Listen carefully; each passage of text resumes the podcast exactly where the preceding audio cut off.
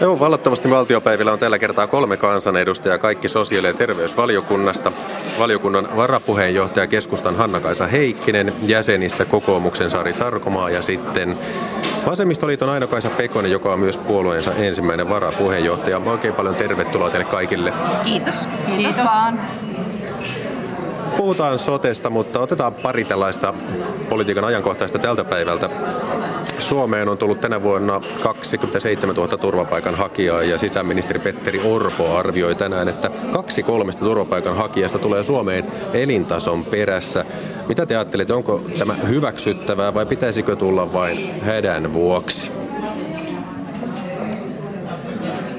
No varmaan Orpolla on oikeat tiedot asiasta, jos hän näin kommentoi, mutta totta kai itse ajattelen, että tämmöisessä tilanteessa, kun noin paljon ihmisiä on Eurooppaan liikenteessä, niin kyllä meidän hyvinvointivaltioiden tehtävä on ennen kaikkea nähdä se hätä siellä. Ja siinäpä meidän järjestelmä onkin sitten koetuksella, että sieltä seulotaan ne, jotka ovat todellisen turvapaikan tarpeessa. Joo, maahanmuutto on toki kovin monenlaista, mutta jos ajatellaan niin turvapaikan hakijoita ja sitä, että ihmiset ovat turvapaikan tarpeessa, niin totta kai silloin meidän pitää tarkasti katsoa se, että, että mistä ihmiset ovat tulossa ja mitkä ovat ne syyt, miksi, miksi ovat tulossa. Mutta toki mä uskon, että, että ihmiset liikkuu ylipäätänsä maailmassa suuntaan ja toiseen. Ja kyllä varmasti niitäkin ihmisiä on, jotka ovat hakemassa parempaa elintasoa, parempia elinoloja, mutta ensisijaisesti jos haetaan turvapaikkaa, niin silloin meillä on tarkat kriteerit, että millä, millä kriteereillä turvapaikkaa haetaan ja millä se turvapaikka paikka sitten ihmisille annetaan. Ja totta kai tässä tilanteessa niin on tärkeää, että, että pidämme kriteereistä kiinni ja maahanmuutto toki sitten muilla keinoilla on sallittua ja ne, ne ovet ovat tietysti sitten avoinna muuta kautta. Mm, tosiaan Jyväskylän yliopiston kauppakorkeakoulun professori Roope Uusitalo kirjoitti eilen blogissaan, että Suomi on maailman seitsemänneksi varakkain maa. No, hän tarkastelee tässä nettovelkaa. EU-sahan katsotaan usein sitä bruttovelkaa ja siinä Suomi ylittää sen 60 prosenttia kohta, niin sen takia on paha paikka, mutta Sari Sarkomaa, tuntuuko siltä niin, että Suomeen tullaan elintason perässä? No selvä on, että kautta aikojen maailmassa ihmiset ovat liikkuneet eri tavalla. Ollaan lähdetty paremman elintason, ollaan lähdetty työn perässä, ollaan lähdetty alueelta sen takia, että on turvatonta, ollaan lähdetty hakemaan turvapaikkaa. Ja selvä on, että me ollaan tällä hetkellä Suomessa erittäin vakavan paikan edessä, samoin koko Eurooppa tämän turvapaikka-asian takia. On hyvin tärkeää myöskin, että Suomessa apua annetaan niille, jotka sitä tarvitsee. Ja, ja sen takia on myöskin välttämätöntä, että me arvioimme sitä, että meillä ei ole sitten sellaisia vetovoimatekijöitä, jotka kyllä tässä tilanteessa saattaa aiheuttaa sen, että sitten ne eniten apua tarvitsevat ei saa. Ja sen takia esimerkiksi Suomessa on nyt Afganista, Afganistanista tulleiden turvapaikanhakijoiden asioiden osalta ollaan hetkeksi jäädytetty tämä, tämä menettely, jossa näitä myönnetään näitä, näitä lupia ja, ja tarkastellaan kansainvälisesti sitten, mikä on turvallisuustilanne, mitkä nämä kriteerit on, jotta mahdollisimman oikeudenmukaisesti voitaisiin se apu antaa. Eli kyllä tässä hallituksella on paljon tehtävää, että, että saadaan tämä tilanne hallintaan, että tiedämme, että meillä on ihmisiä jo telttamajoituksessa ja kohta loppuvat meiltä teltat, eli iso, iso ponnistus tässä on ja tietenkin koko, koko Euroopassa. Anna-Kaisa Heikkinen haluaa täydentää vielä. Niin, että vaikka meillä nyt tämä akuutti kriisi on ollut käsillä muutaman kuukauden, niin minusta olisi tosi tärkeää, että muistetaan tai puhuttaisiin enemmän siitä, että tämä todennäköisesti ei ole mikään väliaikainen tilanne, että Eurooppaan tulee ihmisiä, että jo pelkästään ilmastonmuutos saattaa tehdä sen pysyväksi, että meille tulee miljoonia miljoonia ihmisiä alueelta, jossa niin vesivaltaa maa-alan ei pystytä viljelemään tai on kuivuutta. Eli tästä olisi tämänkin kriisin keskellä hyvä puhua, että tämä saattaa olla meidän todellisuutta tästä eteenpäin, että että ihmisiä pyrkii paljon paljon enemmän kuin aikaisemmin Suomeen ja Eurooppaan. Eli tässä todennäköisesti vähän opetellaan tulevaisuutta. No hallitukselta iso päätös sote-uudistuksesta viikonloppuna ja sitten tuli lisätietoja yksityiskohdista maanantaina. Ihan aluksi, mitä mieltä olette tämän suuren uudistuksen vastaanotosta? Siis tyyliin, onko julkisuudessa keskitytty olennaiseen? Oliko perusteellinen ruotiminen odotettua? Tulkittiinko väärin? Saatiinko kiitosta. Mikä päällimmäisenä on mielessä näissä reaktioissa? Sari Sarkomaa. No ihan olennaista on, on se, että saatiin ratkaisu tehtyä, että tämä useamman vuoden varmaankin noin 15 vuoden ajan valmisteilla oleva uudistus otti taas ratkaisevan askeleen eteenpäin. Pihti synnytys oli, eli oli iso puristus tässä, mutta nyt on saatu sopu siitä, että otetaan askelia eteenpäin. Mutta on hyvä niin kuin todeta tässä myös niin kuin kaikille kuulijoille, että tässä on monta asiaa vielä ratkaistavana, monta pähkinää purtavaksi, mutta tämä oli osoitus siitä, että hallitus kykenee tätä uudistusta viemään eteenpäin. Ja, ja tämä on todella tärkeää suomalaisille. Meillä on erittäin paljon haasteita palveluissa. Ihmisiä on terveyskeskusjonoissa, sosiaalipalveluita ei saa tasavertaisesti, niin kyllä ainakin suomalaisilta on tullut palautetta, että hyvä, että mennään eteenpäin. Samoin sosiaali- ja terveydenhuollon henkilöstö on tätä odottanut, mutta paljon tässä on yksityiskohtia ja näitä täytyy kyllä ruotia tosi tarkkaan, että saadaan paras mahdollinen lopputulos niin, että tämä eduskunta ehtii tämän uudistuksen säätämään. Hanna-Kaisa Heikkinen.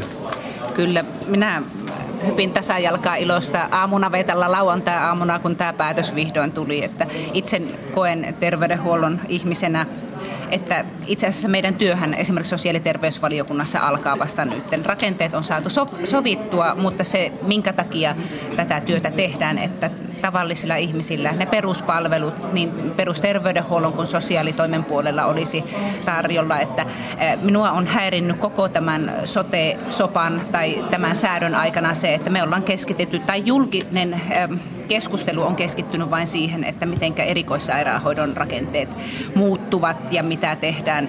Että kuitenkin se kattaa näistä sosiaali- ja terveyspalvelujen menosta ehkä noin 25 prosenttia. Puolet kaikesta on sosiaalitoimen menoja ja se noin 25 prosenttia on perusterveydenhuollon menoja. Niin tämä, kyllä minusta tämä 75 prosenttia tulee saada isomman osan tässä keskustelusta tästä eteenpäin, koska niitä ihmisten tavallisia palveluita meidän täytyy lähteä kehittämään. Niitä meistä valtaosa joutuu ja saa käyttää elämän varrella. Ja, ja järjestelmää pitää viedä nimenomaan siihen suuntaan, että eri, yhä harvempi tarvitsee niitä erikoissairaanhoidon palveluja. Ennaltaehkäisevään hoitotyöhön, terveyden edistämiseen, sinne pistetään nyt paukkuja. Hallitus on tyytyväinen tai helpottunut ja näkee, että vielä paljon hommia on edessä. Entä sitten oppositiosta, Aino-Kaisa Pekonen? No kyllä mä uskoisin, että koko oppositio on ihan helpottunut, että, että sotea viedään eteenpäin. Niin kuin Sari tässä sanoi edellä, niin 15 vuotta on sote-uudistusta tehty siellä ja täällä ja, ja yritetty saada yhteistä esitystä. Ja tietysti meidän kaikkien niin kuin, tavoitteena koko ajan on ollut se, että terveyseroja kavennetaan, hillitään kustannuksia ja saadaan toimivat hoitoketjut. Ja sen takia on niin kuin, tärkeää, että me päästään nyt eteenpäin. Ehkä tästä, mitä, mitä nyt viikonloppuna tapahtui, meillä on ollut ihan mielenkiintoiset paikat, on ollut oppositiosta käsin mielenkiintoista seurata tätä hallituksen sisäistäkin, ehkä voi sanoa jopa taistelua, jossa on, on sitten käyty vähän keskustelua siitä, että, että millä ehdoilla sitä sotea sitten lähdettiin tuomaan. Itse olisin toivonut, että tätä olisi voitu enemmän parlamentaarisesti valmistella, koska kyse on kuitenkin uudistuksesta, joka on yli vaalikausien menevää ja olisi tärkeää, että se olisi niin kuin koko, koko eduskunnan parlamentaarisesti hyväksymä ja sitä kautta niin kuin eteenpäin vietävissä.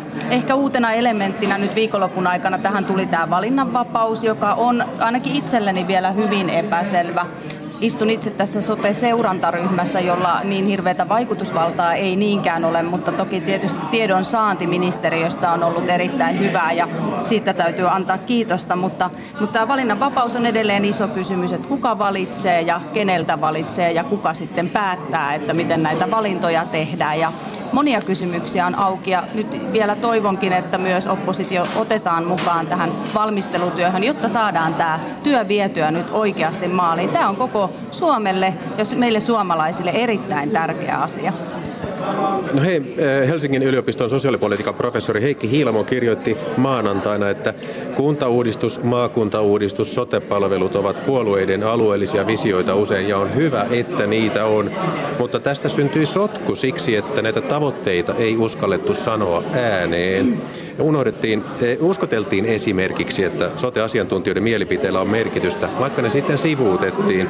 Ja sitten tästä vähän seurasi, että toimittajat olivat hämillään, julkinen keskustelu ja poliittinen peli vääristyi. Näin Hiilamo sanoo, ymmärrättekö te tätä? Hiilamon hämmästelyä? Sari Sarkomaa.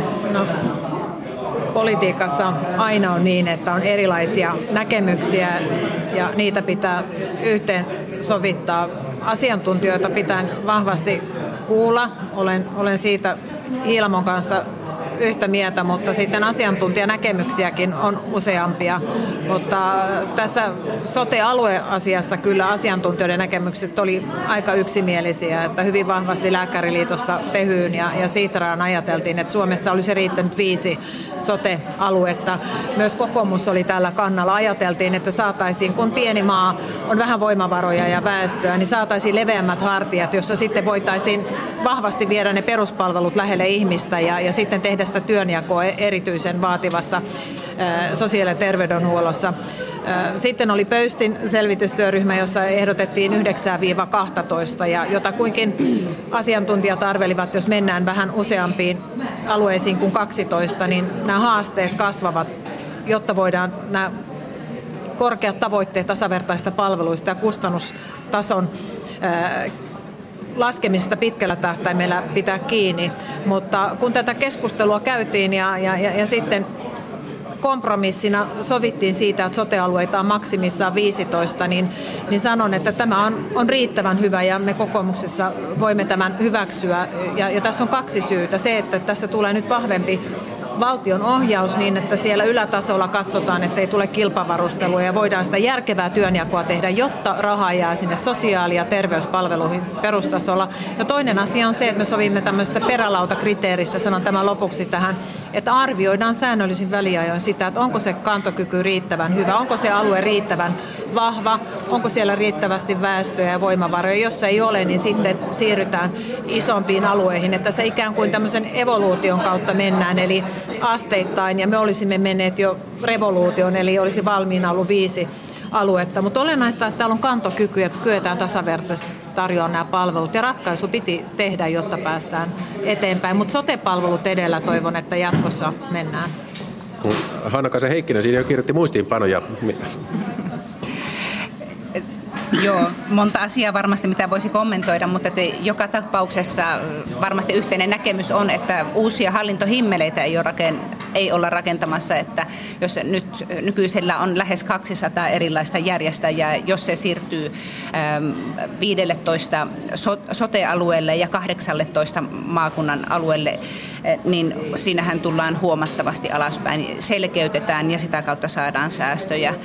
Ja myöskin eihän se ole salaisuus, että keskustalle on tärkeää myös se, että muukin päätös päätöksenteko saadaan lähemmäksi ihmistä. Ja kyllä minulle on yhtä suuri riemovoitto myös tämä 18 maakuntaa, koska itse maakunnan ihmisenä olen nähnyt, miten monella tavalla se vaikeuttaa ja ää, yrittäjän, maatalousyrittäjän, meidän kaikkien maakuntien ihmisten elämää, kun, kun päätöksenteko pomp, pomppoilee ja on, on hyvin hajanaista, että nyt saadaan selkeytettyä maakuntatason hallintoa ja se on iso asia maakuntien Suomelle.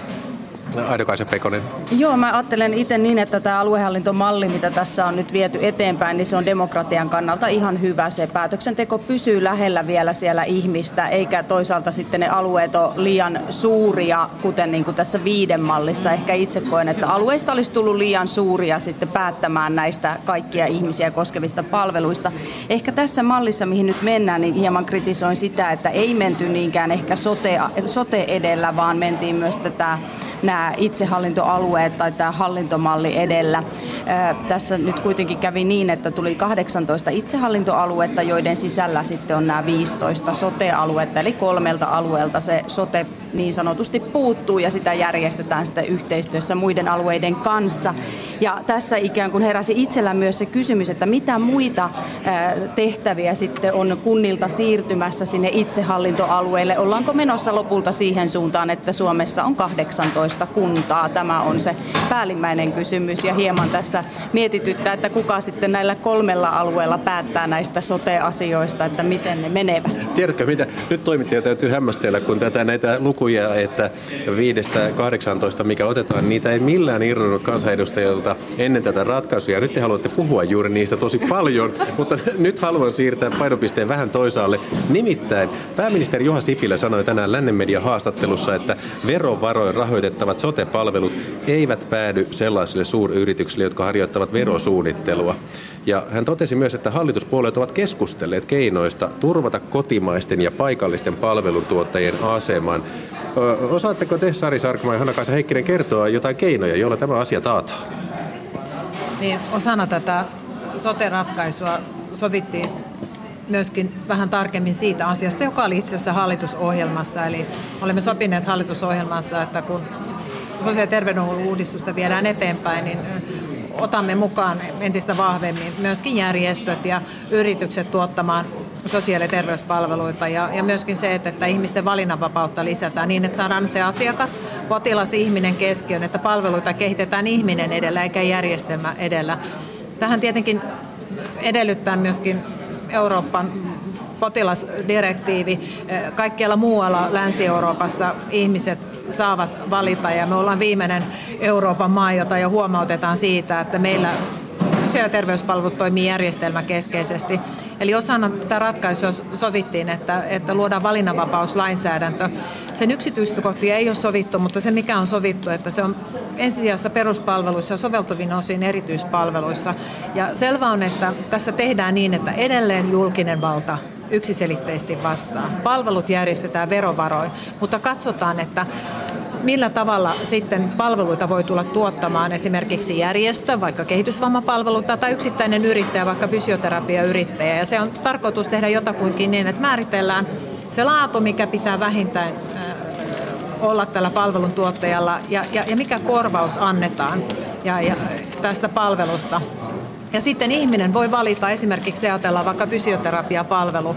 Ja se, mihin tämä kysymys viittasi, että miten huolehditaan, että on läpinäkyvää, että kuka tämän yrityksen omistaa ja, ja mihin verot maksetaan, niin nämä pitää tehdä läpinäkyväksi. Ja tällä tavalla tämä on julkisen vallan näpeissä. Hyvä. Nyt hyvin nopeasti Hanna-Kaisa Heikkinen Aina-Kaisa Pekonen molemmilta ihan parikymmentä sekunnin kommentit.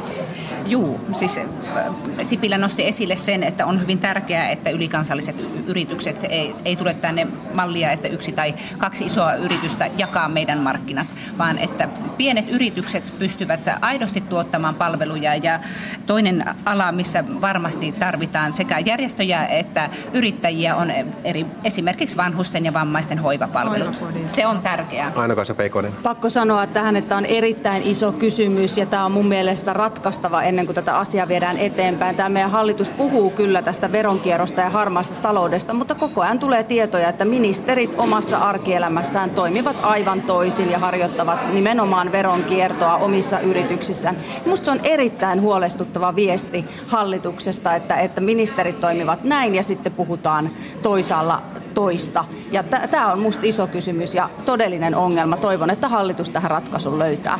Nyt äh, ystävät kalliit, suuri kiitos teille keskustelusta. Hanna-Kaisa Heikkinen, Sari Sarkomaa ja Aino-Kaisa Pekonen.